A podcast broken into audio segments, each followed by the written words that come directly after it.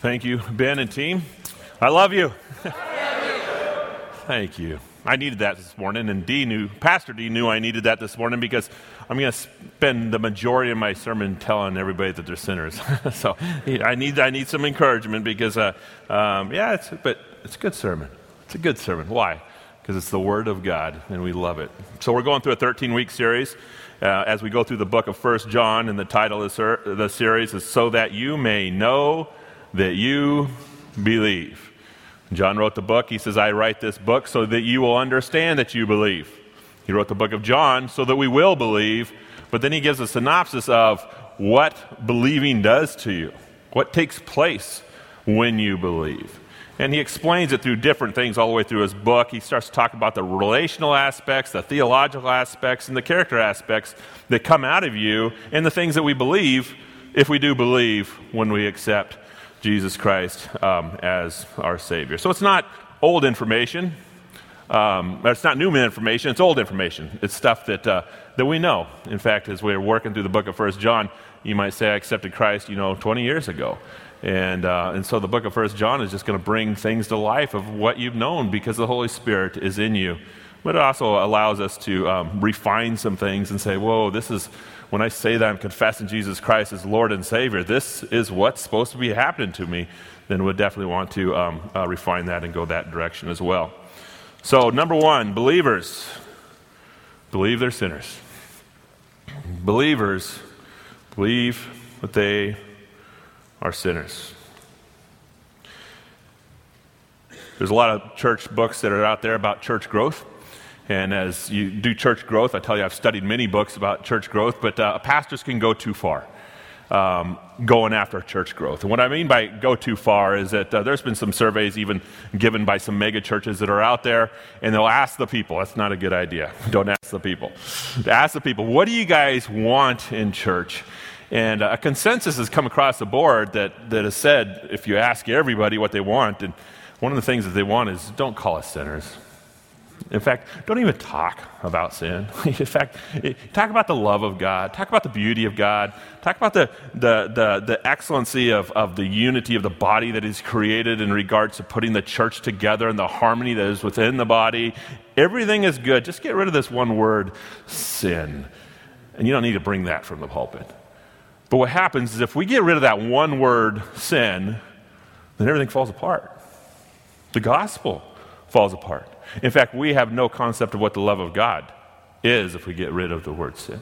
We have no concept of what unity is. We have no concept of what healing is. We have no concept of what the body is. We have no concept of what the Bible is if we get rid of this concept of sin. So here, John brings it up, and we're just starting his book. We're only on chapter, verse, uh, chapter 1, verse 5, and he brings this up. And it's one of the most aggressive passages in Scripture in regard to the verse of sin, and here it is 1 John 1 5 through 10, and then we'll also read 2 1 through 2. If you say that we, you have no sin, we are deceiving ourselves, and the truth is not in us. If we confess our sins, He is faithful and just to forgive us our sins and cleanse us from all unrighteousness. If we say that we have not sinned, we make Him a liar, and His words are not in us. My little, my children, I am writing these things to you so that you may not sin. And if anyone sins, you have an advocate with the Father, Jesus Christ, the righteous. And he himself is a propitiation for our sins, and not for our sins only, but also for those of the whole world. As we're walking through the Bible, there's um, a teeter totter that consistently takes place. A teeter totter that brings everybody low and then brings everybody high. And the teeter totter is like a, a death, burial, and resurrection. In other words, God just takes us out. You are sinners. You are losers. You deserve death. You deserve hell. But then all of a sudden, there's this resurrection that takes place death, burial, and then what takes place? Resurrection, all the way through Scripture. So I would say that this is not a discouraging service. And the reason why it's not a discouraging service is because there's a resurrection on the other side. But John is making point. And this is the large point that he's making is if there's going to be a resurrection on the other side, if you are a Christian, you have to first confess that you're a sinner. you have to first confess you're a sinner. Now, this was all new information to people that were in the church because they accepted Jesus Christ and they're not sinners. And guess who is sinners? Well, the Roman government. I mean, you seen the Roman government? You see the orgies that are taking place? Do you see the criminal behavior? Do you see the wickedness that's taking place? Well, then here John walks to the church and says these words If you, not the Romans, I'm not talking about the Romans, if you say that you have not sinned, you're completely deceiving yourselves. He's getting right to the point of taking his church out so they can come out on the other side of the resurrection. But there is no resurrection until we understand that we are sinners. There is no salvation until we understand that we are sinners. So, what we're going to do is we're going to work through this passage. We're going to look through the doctrine of sin to understand that we are sinners. And then we're going to say, what do we need to do about it?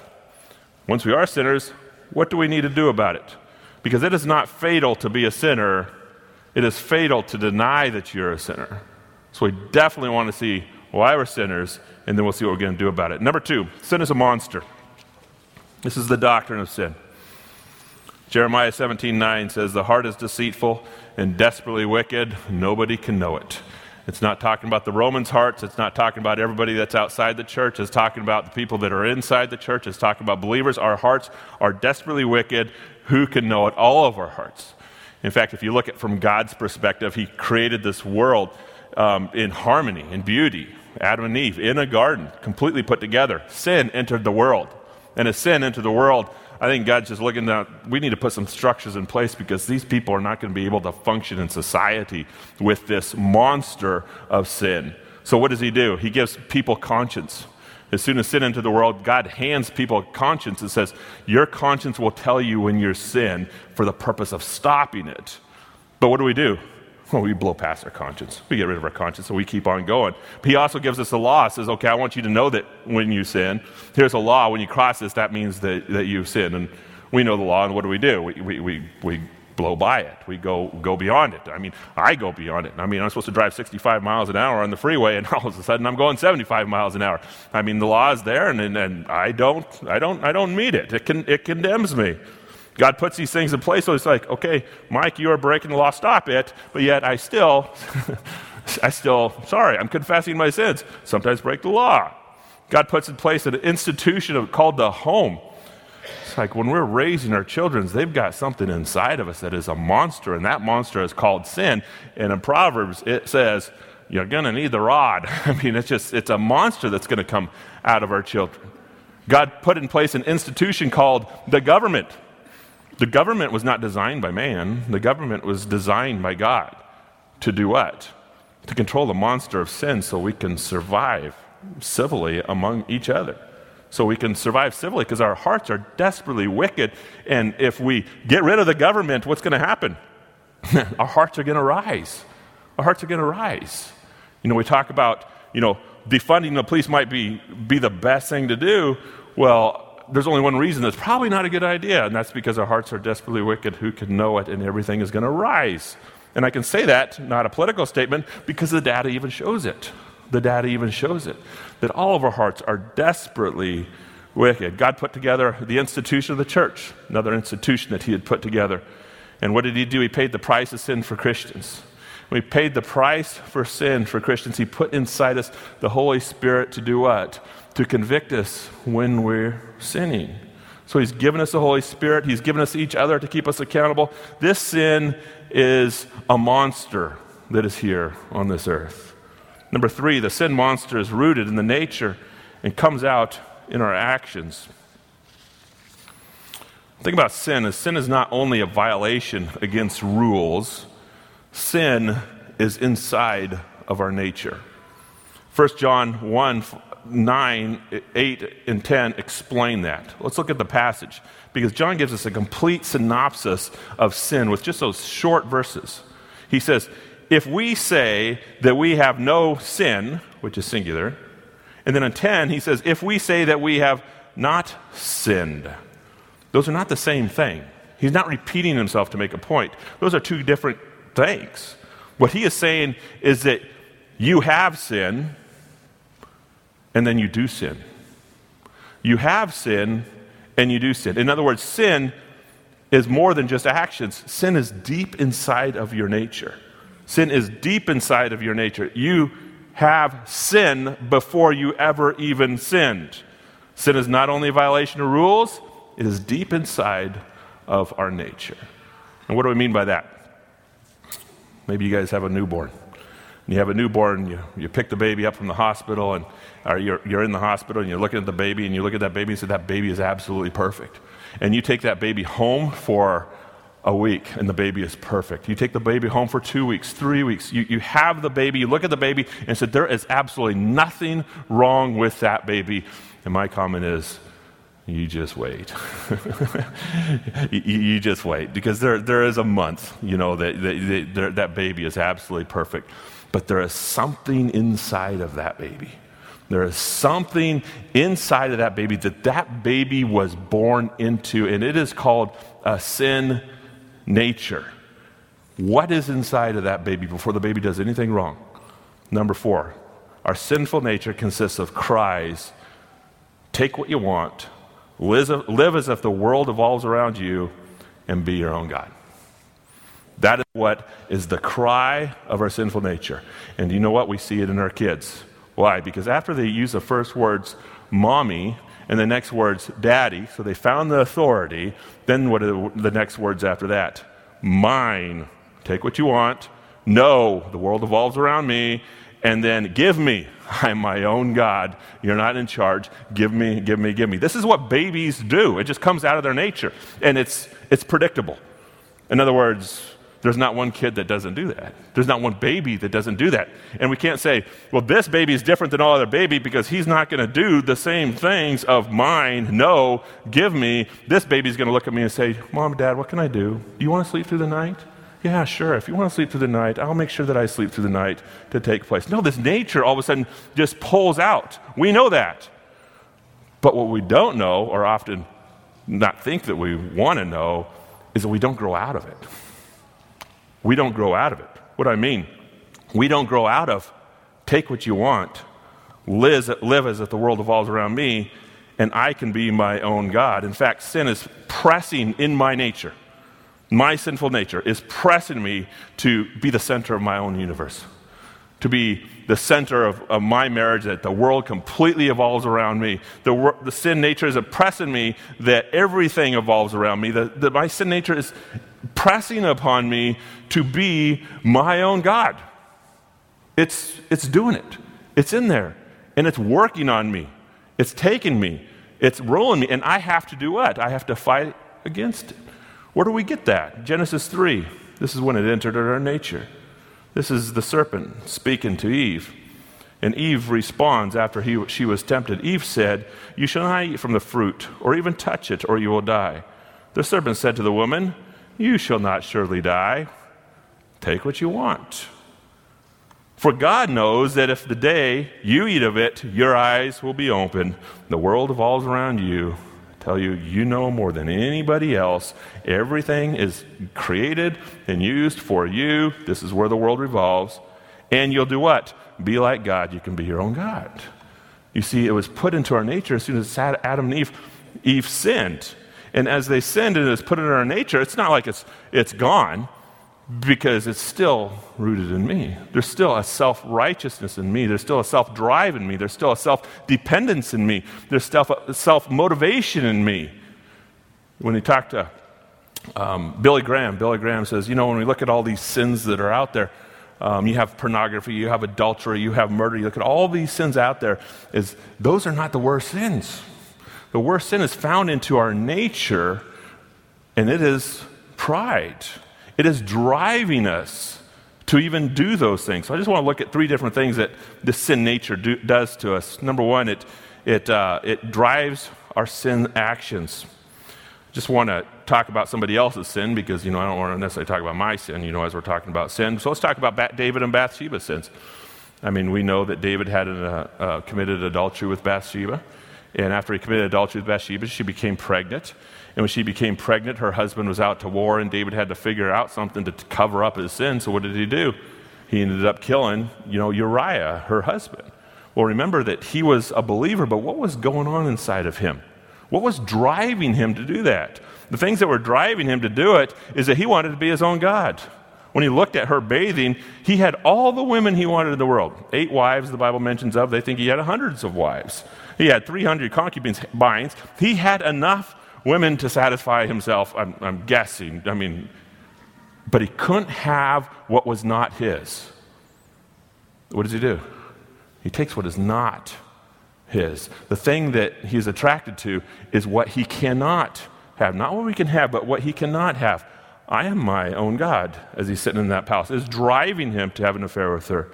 And what does he do? He brings her up, takes what he wants, and then after he finds out, he, he kills Uriah. It's like, I'm king. I could do what I want. This whole world evolves around me, and I'll take care of the situation as it has happened. Do you see that sin that is inside of a believer that even drove him to that point? Now, I could deny that you know, well, none of that's inside of me, but yet I have a sinful nature that I can see myself. I want to be my own God. I want to take what I want. I want the world to evolve around me. I see that in my marriage. I see that in my actions. The other thing it does, this sinful nature, is we got to watch out for, is if you feed it, it can get really twisted. It can really get sick. As I said, that this is the start of all our actions. This is the start of all our actions. This sinful nature is the start of all of our actions. So if I just turn loose and I feed it, what's going to happen is corruption is going to take place to the highest.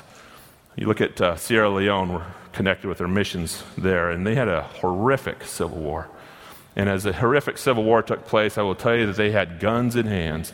And when they had guns in hands, they had absolute freedom to loot and to take whatever they wanted. They could be their own God. The world evolved around them, and it, it got sicker and sicker and sicker and sicker and sicker. Why? Because they kept on feeding it and feeding it and feeding it. And I don't even want to explain the horrific war crimes that took place in Civil War because they fed that nature. I am my own God. I can take what I want, and the world evolves around me, and I have a gun, and I can have anything I want. As I was talking to Ben Margai in there last time I went to Sierra Leone, he says, a lot of people in our country that want war. And it's the people that want to take what they want they're fed. They have riches. They can, they, they can take it. What they want to do is they want to feed it and get worse and worse and worse because that appetite will not stop because it's inside of our nature. And if we feed it, it only gets worse. We talk about sex trafficking. And sex trafficking is like, how in, can anybody get to this point? The point with children, the point of these young ladies. How can anybody get to this point? It doesn't, you just don't get to that point. You're not just born in that point, you're just feeding your nature. I'm my own God. Take what you want, and the world evolves around me. And as soon as you start swallowing it and swallowing it, gets worse and worse and worse and worse and worse. And then you just turn completely corrupted. Do you see how this nature is driving our actions? But then the other part about this nature is this nature is, is in all of us. This nature is, is, is in us. Um, let's just look at a couple pieces of this nature, and I'll just, you know, even, even talk about myself. Is that I'm a pastor. And you know what I want to see? I want to see the church grow. I want to see the church get big. I want people, I want people to be saved. I want there not to be a financial crisis in Jefferson Baptist Church. There's a lot of things that I want, and I have to ask the question why? Why? Why do I want it? Do I Want it because it'll make me look good? Do I want it so I can say, ah, I, did a, I, I, I did a good job? Do I want it for another reason that I can say, oh, I'm successful? Why do I want it? See, even in my righteous acts, that nature actually rises. That self centered nature rises, is in all of us. And even when we do a righteous act, we have to ask the questions why? Because we're not even going to be judged by our actions. Did you know that? We're going to be judged by what? The motives of our actions. So all of a sudden it's like, oh my goodness, I have this nature in me. What are my motives? I can see my actions, and my actions look pretty good, but I definitely don't want to look at my motives. Because if I look at my motives, I go back to, I want to be my own God. I want to take what I want. I want the world to revolve around me. There's no greater sinner in this room than, than even me, than I, myself. Let's look at the other pieces of it. I only think of God, we often only think of God in terms of what we can get out of Him, in terms of our joy that we can receive, in terms of our happiness, in, in terms of our needs. I mean, that's the way we view God. And then if He does not operate in such a way that's conducive to the way that I want my God to operate, what takes place? now I think I'm done with church. You see? That nature just rises in us. It's consistently rising in us. If you don't see sin, is it the desire? Is it is a desire for you to be God instead of under God? You won't see yourself as a sinner. And the reason why is because if we only look at actions, we can justify all of our behavior. If we only look at our actions, we can justify our behavior. Why? Because, well, those people's actions are a lot better than mine. So we are actually trying to take care of ourselves to the point where I'm not a sinner. Haven't you seen the world? Haven't you seen the unsaved people? Haven't you seen the, the government? But John is making a point. No, you are a sinner. You are a sinner. Well, is that good news? I would say it is good news. Why? Because the one who confesses that they are a sinner can receive the Savior. We'll move towards that more. Number five, we do not think we have sinned because we have a low view of God and a high view of ourselves. I went hiking on the Pacific Crest Trail and I hiked 500 miles, but my daughter, who's 19, uh, joined me for 100 miles of the trail. And uh, it was an awesome 100 miles of the trail. But as we're hiking, uh, we're kind of passing um, people, and uh, we're kind of you know lapping people. In other words, somebody would go, and then we'd cross over them, and they'd cross over us. So you, you see some certain amount of people, you know, pretty consistently. And there's this one guy that we saw in particular, and he was a rough-looking guy. I mean, really rough. He had like oil on his pants. I mean, I don't shower for a week, but he looked like he hadn't showered for a, a month, but even beyond shower, and it's just like he's been through war. I'm just going to say he just looked really rough. And, uh, and we just had some, you know, sly conversations. You know, we were listening to worship one time, and as we were listening to worship, we ended up um, passing him, and we apologized. Said, hey, I'm sorry, you know, this is nature, but we're sitting here listening to worship. He says, oh, no, that's all right. I like listening to Nirvana when I'm out here. And it's like, that, that that's great. You know, he was, he was just a really rough guy. And um, so there was one in particular time uh, then in the morning, we got up really early and, and we found some water. And as we're getting some water, because water is hard to find, uh, all of a sudden he pops up out of the woods. And uh, he goes, Oh, you found the water. And he comes and he starts to talk to us. And um, as he talks to us, he tells us his story because he asks, you know, how old are you? Oh, you're the dad, you know, and, and, those things. It's like you can tell that he admired, you know, the family relationship, the father daughter relationship on the trail. And uh, so he started telling us um, his story. He said that, you know, I've been addicted to heroin uh, the majority of my life. You know, I grab a hold of every single drug I could possibly do, and, um, and I don't know how to get out of it. And he said, My aunt one day says, You know what you need to do is you need to go hiking. Because if you hiking, you can step away from the world and you'll be able to get out of it and find relief. And he says, I didn't believe her at first, but all of a sudden I went on this trail a couple years ago. And when I went on this trail, I did. I like pulled away from this life of heroin, of this drugs that I'm completely addicted to. And when I pulled away, I'm start, I find life out here. It's when I look at the mountains and I walk on the trail and there's, there's isolation, there's complete life out here. He goes, Last year I just didn't make it very long, though. And the reason why I didn't make it very long is because I'd walk in the woods and it was absolutely wonderful, but then we get into kind of like towns, and then I just grabbed a hold of the alcohol and I just went drunk. I mean, every single night I walked into town, I just hammered myself until I just burned myself out, quit last year, but I'm back again because I, I want to start all over again. I want, I, want a, I want a new life that is out here. And I just said, you know, some, some fast words. Well, you, the mountains aren't going to give you life. You need to meet with the God that created the mountains. If you want life, that's what's going to come into you. And, and he just kind of blew me off. So, you know, he wasn't looking necessarily for, for God or salvation um, at that time. But then he, as he was walking away, I looked at my daughter and I said, uh, You see that guy? She goes, Yeah, I know. I sure feel sorry for him. Yeah, I know. He's, he's, he's really messed up. I said, Yeah, look very, very closely because do you know what he is? And she goes, What do you think he is, Dad? I said, He is exactly what I would look like without Jesus. Maybe you won't look like him, but my daughter knows me.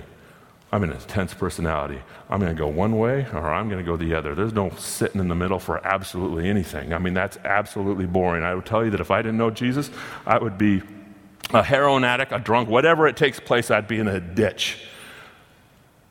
Or I'd be a conservative Baptist preacher by finding Jesus. But do you see what takes place is there is a resurrection that happens.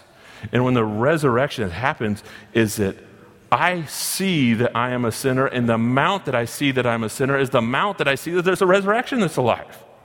So I'm not going to hide from anybody. I would stand up here and say, I am a no good, rotten sinner that deserves absolutely nothing but death. And there's only one reason I am up here today is because I have been given an answer of salvation. Because I personally have been rescued. And if I have personally been rescued from the sin, how can I not tell the whole world? How can I tell the world that, that there is an answer? The amount that you believe in the sin, that you're a sinner is the amount that you get excited about the death, burial, and resurrection of Jesus. Every, all the way through the Bible, who was excited about salvation? The people who were excited about salvation were the sinners. It was a, the prostitute that walked in the door where the Pharisees are eating and comes right up to Jesus and says, Jesus, please save me. Well, the Pharisees, what? They were, they were offended by that. How could you even touch somebody like that? But all of a sudden, she received salvation. And the excitement took place. Why? Because she knew he was a sinner, and everybody else didn't believe that they were sinners. See, the degree that you know that you're sinners is the degree that you see the debt that was paid for you. That's why John's saying, you need to understand you're a sinner. Because if you don't understand you're the sinner, you don't understand the cross. You don't understand God's love. You don't understand salvation. You don't understand anything until you understand that you are a sinner. Charles Spurgeon says, As the salt flavors every drop in the Atlantic, so does sin affect every atom of our nature. It is so sadly there, so abundantly there, that if it is not detected, then you are completely deceived. What are we supposed to do? Detect our sin, and according to the verse, then give it to Jesus. Detect our sin, find our sin, then what to do? Then give it to Jesus. All right, what do we do about our sin? Let's move into that. Number one, admit that you're a loser, sinner, and in need of a Savior from Jesus. Martin Luther was one person that changed the world, and uh, he was going to be a priest. And only people that had Bibles those days are those who were studying to be a priest. And so they gave him a Bible, and as they gave him the Bible, um, he just said, Oh my goodness, I am a sinner. The Bible tells me I am a sinner. In fact, every time I open the page, I am a sinner. And what should I do? I need to confess my sin. So he felt completely ruined. So he went down to the priest, the head priest, and he confessed his sin consistently for 10 minutes a day. 15, 20, 30, 40, 50, two hours a day, three hours a day. And he would go in there, and as he was confessing his sins, he goes, God, I, I, I, am so sorry. I am a sinner. And inside my righteous acts, I see my sin. Inside my righteous acts, I see a wrong motive. Everything I do is just literally sin. And he just kept confessing, confessing, confessing, confessing until the head priest just stepped out of the thing and just said, Martin, it's as if you called every fart a sin. Knock it off. It's, it's, it's, too much. But this is what changed Martin Luther's life, which what changed the world, is that Jesus is only mine when I claim the name sinner. And when I claim the name sinner, I'm actually moving towards him, putting my sin on his shoulders, and because of what he did, I can be saved. Not because of my confession that I can be saved, but because of what he did, I can be saved. And that is what started the fire in Martin Luther. Here's a passage, 1 John 5. If anyone sins, we have an advocate with the Father, Jesus Christ the righteous, and he himself is a propitiation for our sins. Let's look at these words an advocate. What is an advocate? An advocate is one who pleads another case. What is righteous? Righteous is justice has been done, justice has been completed, justice has been accomplished. So if you look at the verse, if anyone sins, we have an advocate. Jesus is pleading the case. Justice has been done, my Father, is what he is saying. See, when we think that God comes to us, it's like, God, just give me another chance. Just give me another chance. But if Jesus is an advocate that is righteous, what is taking place is that he is standing and saying, You can't throw Mike Dodera in hell. The reason why is because I already paid his price. I pleaded his case. And if he, Jesus pleaded my case and died in my stead, what do I have to do? Believe on the Lord Jesus Christ, and thou shalt be saved. Propitiation is wrath appeased. So if I'm going to go to heaven, I'm not going to get there on my own life. I'm going to get there on his life. If I go to heaven, I'm not going to get there on my righteousness. I'm going to get there on his righteousness. And this is where Martin Luther just went justification by faith. You see, we can only be saved as we admit that we're sinners. Because when we admit that we're sinners, we're saying, God, I can't do it. Just like Martin Luther was trying to do it through all of his confessions. God, you can't, I can't do it. But then all of a sudden his eyes open. There's an advocate.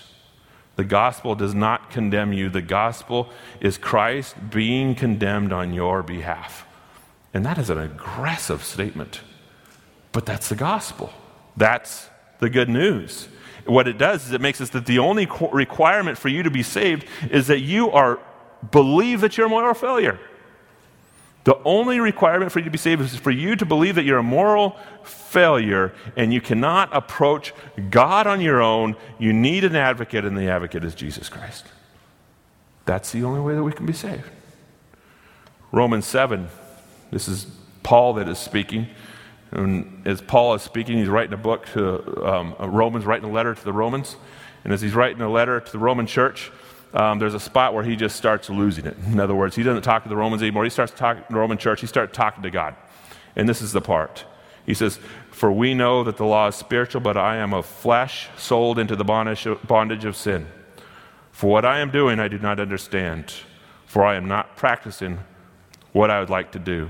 But I am doing the very thing I hate. But if I do the very thing that I do not want to do, I agree that the law is good, confessing that the law is good. So now, no longer am I the one doing it, but sin, which is sin nature, but sin which dwells in me.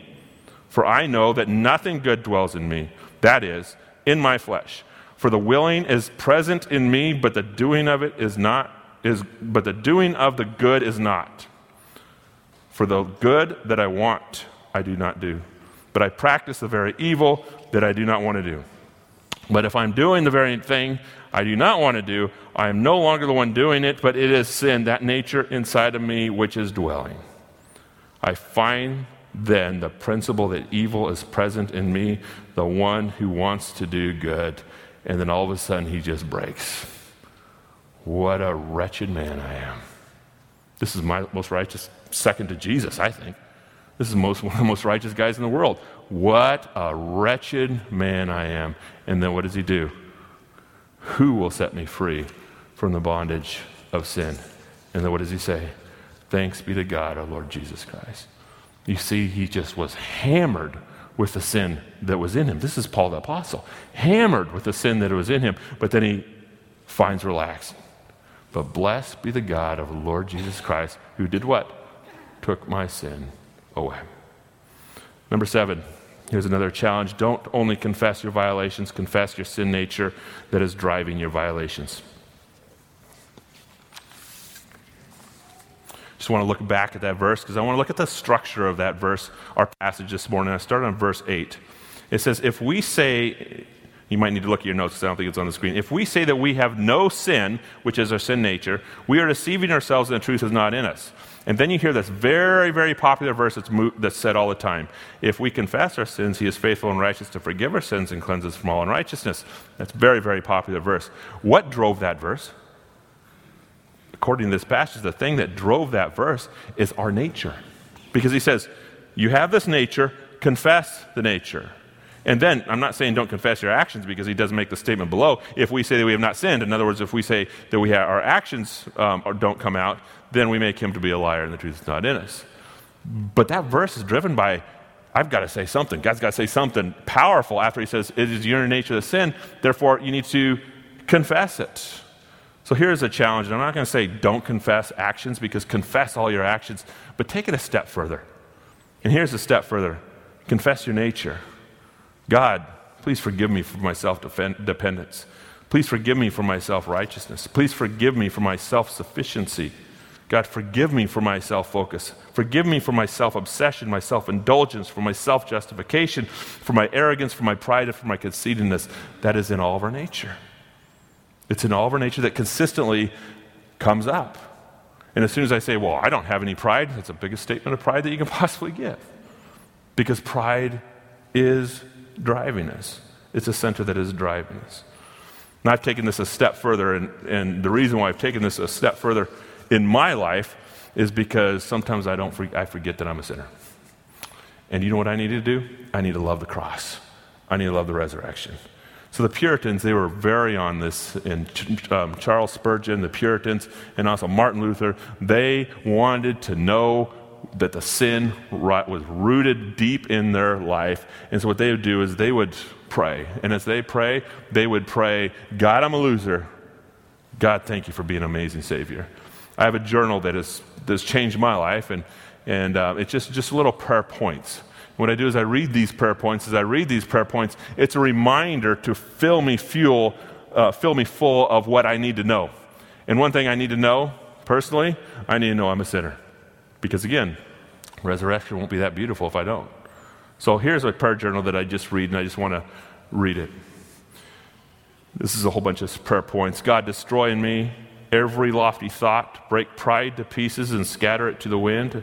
Annihilate each clinging shred of self righteousness, and please implant in me true loneliness of spirit.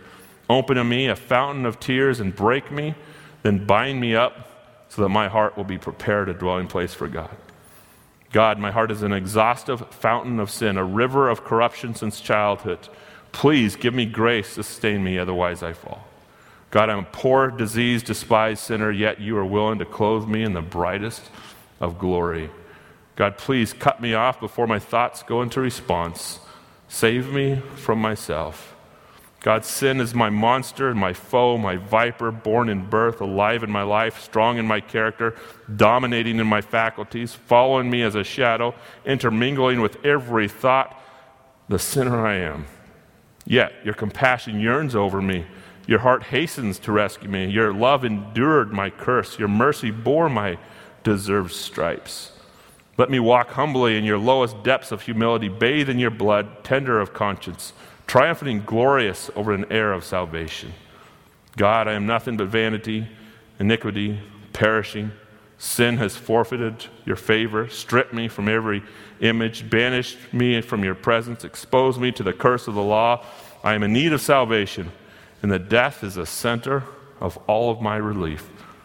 I am guilty of infinite evil, God that merits infinite punishment, for sin is a violation of the infinite obligation. Forgive me, save me. Please bury my sin in the ocean of Jesus' blood. Forgive me of my inconsiderate ways, my broken resolutions, my untrue service, my backsliding steps, and my vain thoughts. Forgive me for serving you in sinful ways. Too often I make my flesh my arm and do not trust you. Too often I'm driven by the applause of others rather than the love of my Savior. Please forgive me and make me yours. I am nothing but sin, weakness. In me no good dwells, and my best works are but sin. God, please destroy the aim I have and my secret motives to exalt my name. No good creature stands in need of you, in need of grace more than I do, and yet none abuse it more than I have done, and still do. How heartless and dull I am. Humble me in the dust for not loving you more. God, I carry enough evil in me to be a devil and enough grace in me to be the Son of the Most High God. God, my sins are black, deep, and rise from a stony, proud, self righteous heart. Help me to confess them with mourning, regret, self loathing, with no merit or excuse. I can often see more defilement in my duties than even in my sin. God, what is better, a sin that makes me humble or a righteous act that makes me proud? It's confessing that nature that is that is in me. It's confessing that nature that is going to drive my actions and going to send my actions. I am saved. And it says, confess your sins. Confess your sins. And when you confess your sins, He is faithful and just to forgive us our sins and cleanse us from all unrighteousness. All of a sudden, our eyes are open. What are they open to? A God that bleeds to the point for the purpose of forgiving you. So what takes place is we water down sin, we water down the cross. We water down sin, we water down the resurrection. And as believers, we should even go in more aggressively to find God, I am a sinner. Forgive me so I can see you very, very clearly. Number eight, to the depths of you, uh, to the depths you see your sin will be the depth that you celebrate the resurrection of Jesus. Thomas Watson said, Once the soul is convinced of sin and the hell that follows it, the Savior is then precious. If there's a survey that says, Take sin out of the pulpit, take sin out of the Word of God, and don't mention sin, then everything will be distorted. And the reason why everything will be distorted is because I will be somebody who is strong. I will be somebody who is my own God. I will be somebody where my world evolves around me. I will be somebody that exists for everybody else, the center of the universe. John is saying, if you say that you have no sin, you're a liar. Because that is the first step to make you alive, is to say I have sin. So we should be excited. Why should we be excited? Because we all have pasts. We all have histories. And those past and those histories and those things that we hold on to, say, these things are destroying me. And what is God saying? Just say that you have sin, and I'll be faithful and just to forgive us the sin, and I will cleanse you from all our righteousness, all unrighteousness, and you can be saved. You can be saved. Father, I just pray for any person in this room, God, that has not come to you and proclaimed to be a sinner. God, um, the only people you save are the ones that say, I am a sinner and I'm in need of a Savior. God, you have paid the price on our behalf, and God, we are saved not as a result of our works or even a result of our confession, we, our, our um, um, confession, but as a result of what you have done. God, we just thank you for this gift, and I just pray that we'll take full advantage of it. In Christ's name, amen.